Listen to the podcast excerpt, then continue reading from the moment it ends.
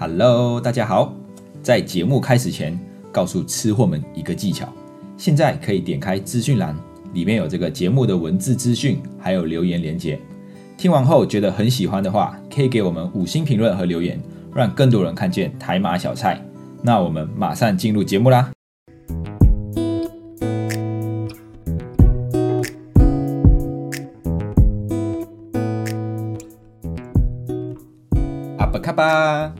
到小菜一盘五十元系列，我是丢，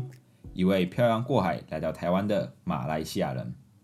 好，首先先帮大家回顾一下上一集的内容。上一集就说到了目标制定，那我们在目标制定好了，接下来就是要慢慢的去达成我们所设定的目标。那达成目标就是开源跟节流。那节流之前有讲过了，就是可以透过记账的方式了解自己的消费模式，然后进而去控制我们消费的欲望。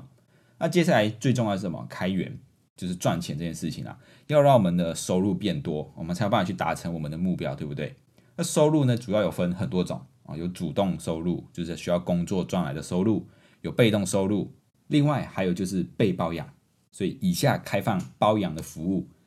一日、包月、终身型。这一种一日、两日哦，特别适合那种节日要回家的时候，最怕家人问什么：什么时候要结婚啊？啊，什么时候要带男朋友回来啊？啊，这一种就就是很适合短期的租个一日、两日包养，那回去的时候就可以帮你挡一挡这样子。但是呢？最近的节日就算了啊，最近下一个节日是清明节，清明节啊没有这个带扫墓的服务啊，所以不开放包养。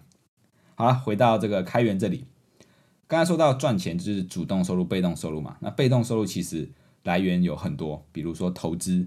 或者是自己创立一个副业，又或者是成为一个斜杠青年，那这些都是可以为我们创造被动收入的一个管道。但是呢，在我们投资之前啊，因为大大家都是。普遍大家会透过投资来创造自己的被动收入，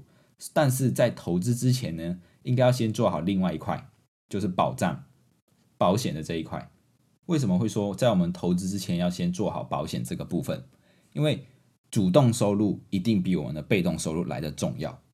很多人误解了这个被动收入的概念，大家都觉得被动收入是最重要的，因为我创造被动收入，我才能退休，我有被动收入，我才不用工作，都有钱赚。但是我们回头想一想啊。被动收入是从哪里来的？是不是从我们主动收入的提了一部分来出来做投资，或者是创造副业，然后进而才会让我们有被动式的收入？所以是不是主动收入会比被动收入来的重要？更何况我们在做投资的时候，我们都会为我们的投资部位做风险的控管，比如说我们会透过期货或者是透过放空这些策略来帮我们的投资部位做一个避险，比就是意思就是好像，哎，我已经预感下个礼拜股票会大跌。那我就我可以怎么做我可以去放空这个部位，或者是我可以透过期货来转嫁这个风险。所以，既然我们在投资部位，我们在被动收入这个部位都可以透过其他的工具来转嫁风险、来避险，那为什么反而在最重要的主动收入这一块，我们不去考虑要怎么去避险，要怎么去规避我们没有办法创造主动收入的时候？比如说，我们可能会因为生病，或者是因为发生意外事故，又或者是因为死掉。没有办法去去工作去创造收入，那这一块要怎么去规避这个风险呢？其实就可以透过保险，所以才会说我们应该要先把主动收入的风险控管先做好，那再来考虑被动收入。那保险零零总总，加上现在网络这么发达，资讯越来越透明了，到底要怎么去买到适合自己的保险呢？很多人都会说啊，保险都是骗人的啦，啊，买保险就是要诅咒我吗？但是同样也会有很多人说，哎，真的很感谢有保险。帮我支付了这么多的医药费，为什么会出现这种两极化的反应呢？我觉得很大部分是因为行销的过程出现了问题，业务员的品质参差不齐啊，这就是要看人品了。因为保险商品出出来，它就是它它这个它就是一个工具，它是一个好的工具啊。当然也有很烂的保险产品，但我们不，我们先排除这种商品本身自己的问题，但。回过头来看，其实更多的问题是是出现在业务员这一块。业务员在行销的过程，造成客户在买的时候，哎，可能产生误解，或者是被误导，所以才会认为哦，保险买了都不会赔，或者是保险啊收钱的时候收很快啊，理赔的时候赔很慢，才会不了解他啊。那因为不了解他，才会被骗，才才会出现更很多的这一种保险的争议。所以呢，我们要避免这些争议，最好的办法就是去了解他。去了解保险到底是什么。唯有我们知道了这个保险的资讯，我们才可以规避，才可以避免被被这些业务员哦，可能用话术或是不良的行销手法被骗，我们才不会觉得哦，保险是骗人的工具。如果保险真的是骗人工具，那我们政府为什么还会推行这些保险，或者是还会让这些保险公司存在，对不对？所以我们要去了解这个东西。所以以下就我个人的这个观念去跟大家分享，到底保险要怎么买才买的适合哦，没有说好或者不好，是适不适合。首先，所有的保险都会分成定期或者是终身。那普遍比较老一辈的人，可能比较常听到是终身型的商品啊，就是你买了，然后付多少年的钱保险费。然后就可以保障终身这一种，那定期跟终身概念就有点像是房子，终身就是买房子的概念，就是我缴了贷款三十年之后缴完了，哎，这一间房子就是我的。终身的概念就是这样，我缴了二十年的保费，三十年的保费之后就保障终身。那定期呢，就有点像是我们去租房子的概念，今天我想要租，我想要租这间房子，哦，我付了一年的房租，那我就这一年我就可以在这边住。那一年之后呢？哎，我就可以继续考虑，如果这里住的很舒服，很很适合我，那我就可以继续租下去。那当然有有可能是房东认为，哎，你这个租客的习惯很不好啊，抽烟啊，什么什么破坏家具啊，然后每天都很吵啊，被投诉，他就觉得，呃，我决定不要租给你了。哎，那房东就可以中断这个合约，就是明年不租给你了。所以定期险就算是这种租房子的概念啊，就是按照合约的年期去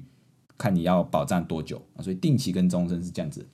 那我个人的建议啊，定定期跟终身主要去看我们有没有多余的预预算再去考虑要不要终身的商品，因为终身型的产品啊，其实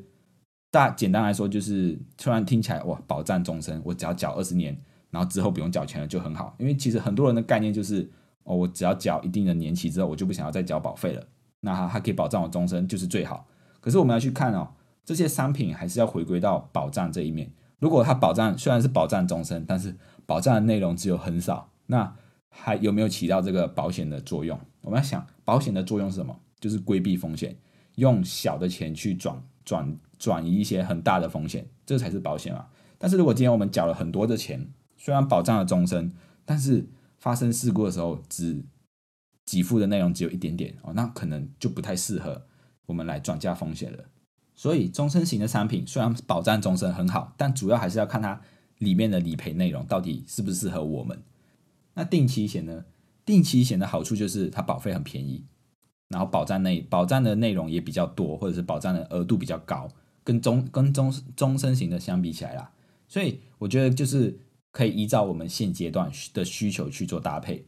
如果我们在预算有限内，那当然是用定期险可以搭配到更多的保障。那有你有真的有很多的钱，哦不知道放哪里。的时候，你可以你再来考虑要不要终身型的商品，因为很多有些定期险呢，定期型的商品可能只保障到八十五岁或者是七十岁这一种啊，就是没有到终身的。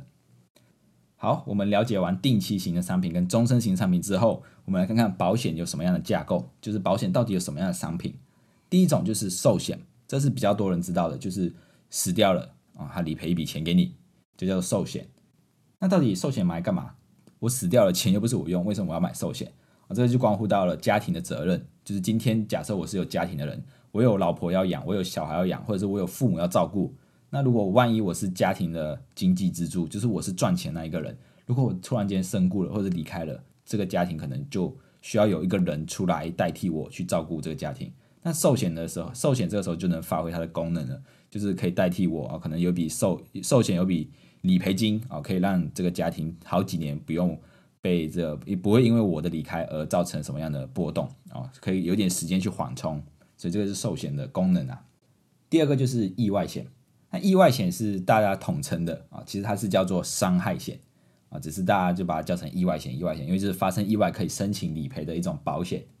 那这个保 这个意外险也是争议比较多的一个险种，为什么？因为大家对于意外的定义不一样。我们一般的消费者客户觉得意外是这样，但是保险。保险公司认为的意外不是这样啊，所以意外险呢要符合三件事情才叫做意才才是意外，就是突发事件啊，外来的非疾病的，什么意思？今天我们突然啊，我们的朋友啊，心脏病爆发，然后死掉，发生车祸死掉啊，就他在开车啊，啊，突然间心脏病爆发，然后发生车祸死掉，意不意外？哇，很意外啊！突然发生心脏病真的很意外。那这时候保险公司就说：“哎，没有哦，这不是意外哦，心脏病是疾病，所以疾病造成的这个死亡事故哦，我们保险公司不理赔啊。”这时候客户要开始骂了啊，保险公司都是骗人的啊！你看保险费付了又不理赔啊，但是他有没有符合那三项意外的定义？非疾病啊就没有了，因为心脏病就是疾病嘛。那突发啊，很突发，是不是外来？呃，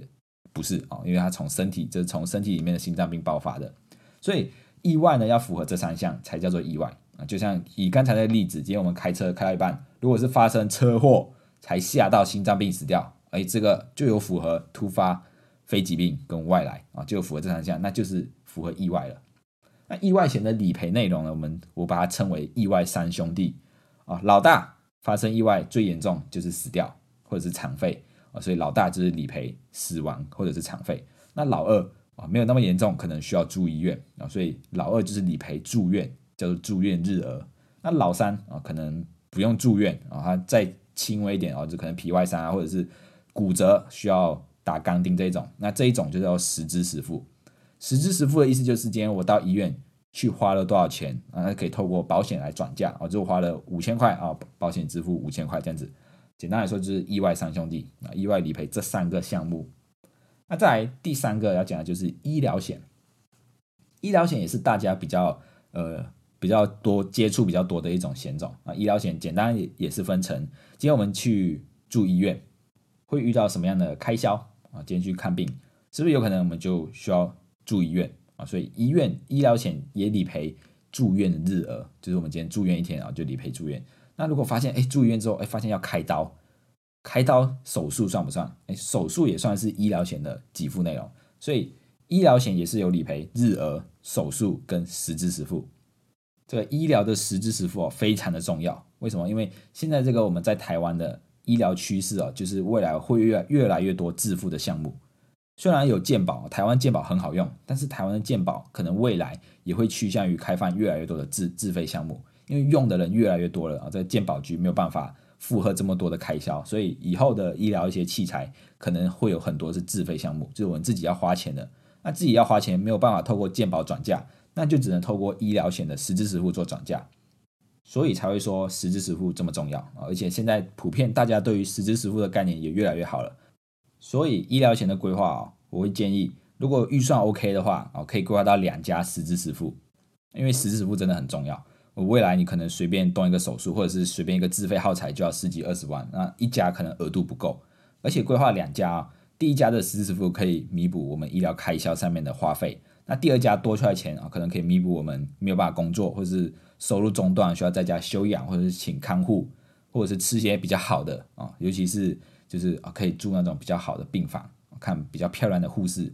啊这一种呃额外的开销，就是可以透过第二家实质支付来转嫁。所以这个实支付非常重要。再来第四种癌症险，那癌症险呢分成一次金或者是疗程型。一次金就是顾名思义，我直你罹患癌症，我就直接给你一笔钱。那疗程型就是，哎，我今天要边做治疗啊，我去看病有收据才能申请理赔的疗程型。这两种到底哪一种好？哦，我只能说两种都很重要。因为一次金，因为在以前来说，以前医疗的技术没有这么进步的时候，我们罹患癌症通常就是。绝症啊，就是死定了哦，罹患癌症是死定了，所以这种一次金就可以给我啊，看我要去完成我的梦想，或者是把这笔钱留给我的家人，所以才会有一次金的出现。那到后来为什么会有疗程型？因为到后面这个医疗的医疗的技术越来越好的时候，其实癌症已经可以治愈了，只是可能要治疗很久，所以一次金有可能，哎，我现在给你一笔钱，但是你要治疗。很久很久都还没有治疗好，那有可能这笔钱就花完，所以才会有这种疗程型的出现。那疗程型就是，哎，我慢慢接受治疗，那我就可以一直申请理赔。我治疗花了多少钱，然后透过保险这个疗程型来做转嫁。所以一次金跟疗程型就是最好就是可以一起搭配，因为一次金可以缓解我们当下需要急需要一笔钱的时候啊，就是我们可能当下需要动手术，或是当下要吃比较好的药、比较好的医疗设施啊，就可以透过这种一次金来做解决。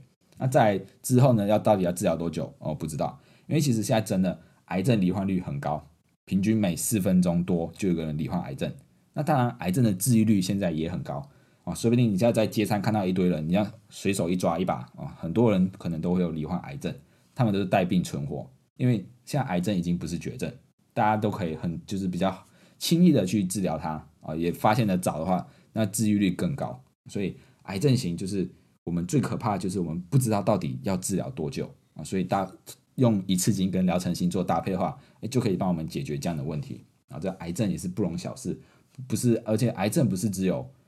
大人的专利啊，其实很多小孩子也会罹患癌症，比如血癌、骨癌这一种，就是小孩子比较容易遇到的。那遇到了，小孩子要治疗的时间一定比我们这种年长的还要来的久。接着第五种就是失能或者是残障险啊，这种就是关乎到呃我们今天如果发生失能的状况，或者是需要别人照顾的状况，那他他可以申请的理赔。但是现在市面上失能险比较少了，已经剩为数不多的保险公司有在卖这个失能险啊，因为之前的理赔的这个理赔的比率比例太高了，保险公司负荷不了，就就停售了，就不卖了啊。剩下现在大多数都是残障险。那失能失能跟残障的定义就是，呃，他们两个的定义不一样啊。失能险是依照失能等级表啊，残障险是依照巴氏量表啊。反正简单来说就是，失能跟残障险就是转嫁我们没有办法自己照顾自己的风险，我们可能需要透过别人来照顾我们啊。这一种就是符合失能或者是残障啊，就可以透过这样子的保险去做转嫁。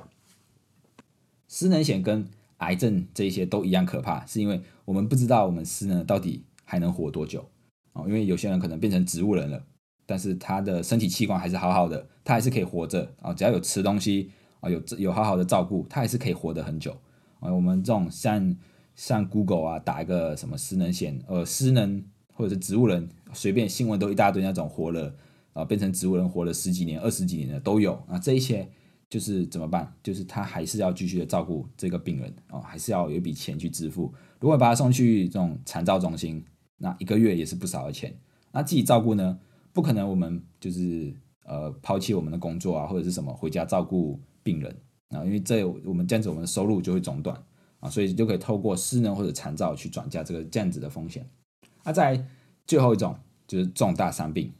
那重大伤病是在台湾的呃比较特别的一种险种啊，在其他国家可能叫做医药卡或者是类似这一种，就是某个范围以内的疾病。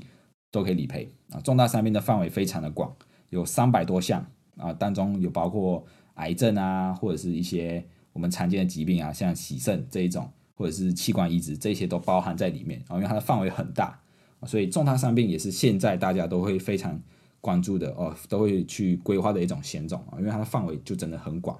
啊，所以这个简单来说就是一个呃完整的保险架构啊，从寿险、意外险、医疗险、癌症。失能残障，哦，到重大伤病，那当然还有最后一个就是豁免。豁免简单来说就是今天我们可能发生了某一种状况，符合保险公司的规定啊，比如说我们残废或者是失能，那符合了之后，呃，我们就不用再缴保费了啊，因为我们没办法，可能没有办法工作或是什么，那就由保险公司帮我们缴我们要缴的保费，就叫做豁免，就不用交保费了。那这个就是一个比较完整的保险架构。那我们在做现在我们在做规划的时候，到底？要买什么样的保险啊？因为老实说，如果你真的要买保险，保险是真的买不完啊，因为太多了，保险有太多种类了，太多分类了，要买真的买不完。所以我们要依照我们我们当下的需求啊，先保近的风险，再保远的风险。我们先想现在，不要想到这么远以后。所以我们在规划的时候，可以按照我们的预算去做规划。现在最重要就是什么？定期可能如果预算不多，就可以透过定期的方式、定期险的方式去做规划。啊，有些人就觉得哦，我要我要保障终身的哦，所以我想要有这种终身型的商品，但是我的预算又有限啊，这样子我们的整个的保障就会被压缩。比如说，我们可能一个月预算就是三千块啊，三千块可能我们用如果我是用定期险的方式来规划，哎，三千块可以做的很完整的规划。但是如果我们今天讲说，哎，我要终身型的商品啊，是三千块可能就没有办法做的这么完整，所以就压缩到我们保障的内容，所以。保险先保我们当下，我们再考虑以后，因为我们可能未来收入也会增加啊，那时候收入增加了再来做以后的打算。再来，我们买保险除了先保近再保远之外，还有就是先保大的风险再保小的风险。我举两个例子，第一个就是失能，第二个呃动手术啊，一个小手术。那这两种风险到底哪一个比较大，哪一个比较小？这应该不用想，应该是失能比较严重吧？失能你有可能你未来一辈子的这个状况状况都是失能的状态。但是医疗行为呢，它比较像是一次啊，我一次动完手术，那可如果是小手术，那当然之后就不会有问题。所以到底哪一个风险比较大啊？失能是不是风险比较大？所以我们要先顾好这些大的风险，才来照顾小的风险。因为老实说，可能动一个手术十几、十万、二十万，一般人还是拿得出来。但是失能呢？失能可能要照顾十年、二十年啊，这个比较大的风险。说真的哦，在这个社会新闻很时常看到某某某哦，为了照顾什么失瘫痪的父母啊、年迈的父母还是什么啊，照顾了十几二十年，最后不堪这个压力啊，选择就是先先杀害自己的父母，然后再选择自杀。这种新闻，社会新闻真的非常的多。因为照顾病人真的有时候压力很大，不只是经经济上的压力，精神上的压力才是最大的。有一部新加坡的电视剧，好像叫《钱不够用》吧，啊，就有讲述这样子的情况啊，就是一个阿妈啊，很老了，然后她有三个，我记得有三个孩子吧，啊，然后后到后来阿妈就发生失智的状况，就是没有办法自理，需要需要他们照顾，然后三个兄弟就讨论啊，到底谁要照顾啊？一三五在我这里，二四六在那里，所以到最后就变成一个现象，就是哎，这阿妈每天要一直搬家啊，可能这个礼拜要住大哥家啊，下礼拜住二哥，下礼拜住三哥家。然后照顾他们的人，然后那三三兄弟还会在有时候还会吵架啊，就是觉得不公平，为什么我照顾阿妈比较久啊？为什么你照顾比较少？为什么你不用照顾啊？有些人比较有钱的可能就会出钱啊，比较可能经济上比较拮据的有可能就出力，所以就会造成兄弟啊就吵架这样子啊。大家可以去看这一部电视剧啊，我觉得蛮呃蛮蛮感触的，就是哎照真的反映了现实社会大家在照顾长辈时候的状况。所以呢，这个。保险它其实就是一个转嫁风险的这个工具啊。当我们了解对保险了解的越多，我们才不会越被越我们越不会被骗啊。因为知识啊，知识就是力量嘛。我们知道越多，它可以帮助我们的越多，因为它就是一个转嫁风险的工具，没有好跟不好，只有适不适合我们，还有了不了解它而已。所以透过保险啊，可以转嫁我们人生大部分的这个风险。那我们才来做好我们保障这一块，我们才来去做投资。因为如果我们没有做好保障这一块，我们去投资，说不定对你今年赚了靠投资赚了很多钱，但是万一真的发生什么样的状况，你说不定你就要把投资的钱拿出来去去弥补我们这一块人生的损失，那到时候也是会影响到我们财务上面的分配，或者是我们财务目标的制定。所以这个这个好的工具，我们就要懂得去使用。那我们了解的越多，就越不容易被骗。好，今天的内容就到这里。如果喜欢今天内容，欢迎动动手指头，滑到下方处留言评分五颗星，这样子可以让更多的人看见我们的频道。你们的支持是我们继续创作的动力。谢谢大家，我们下一次见，拜拜。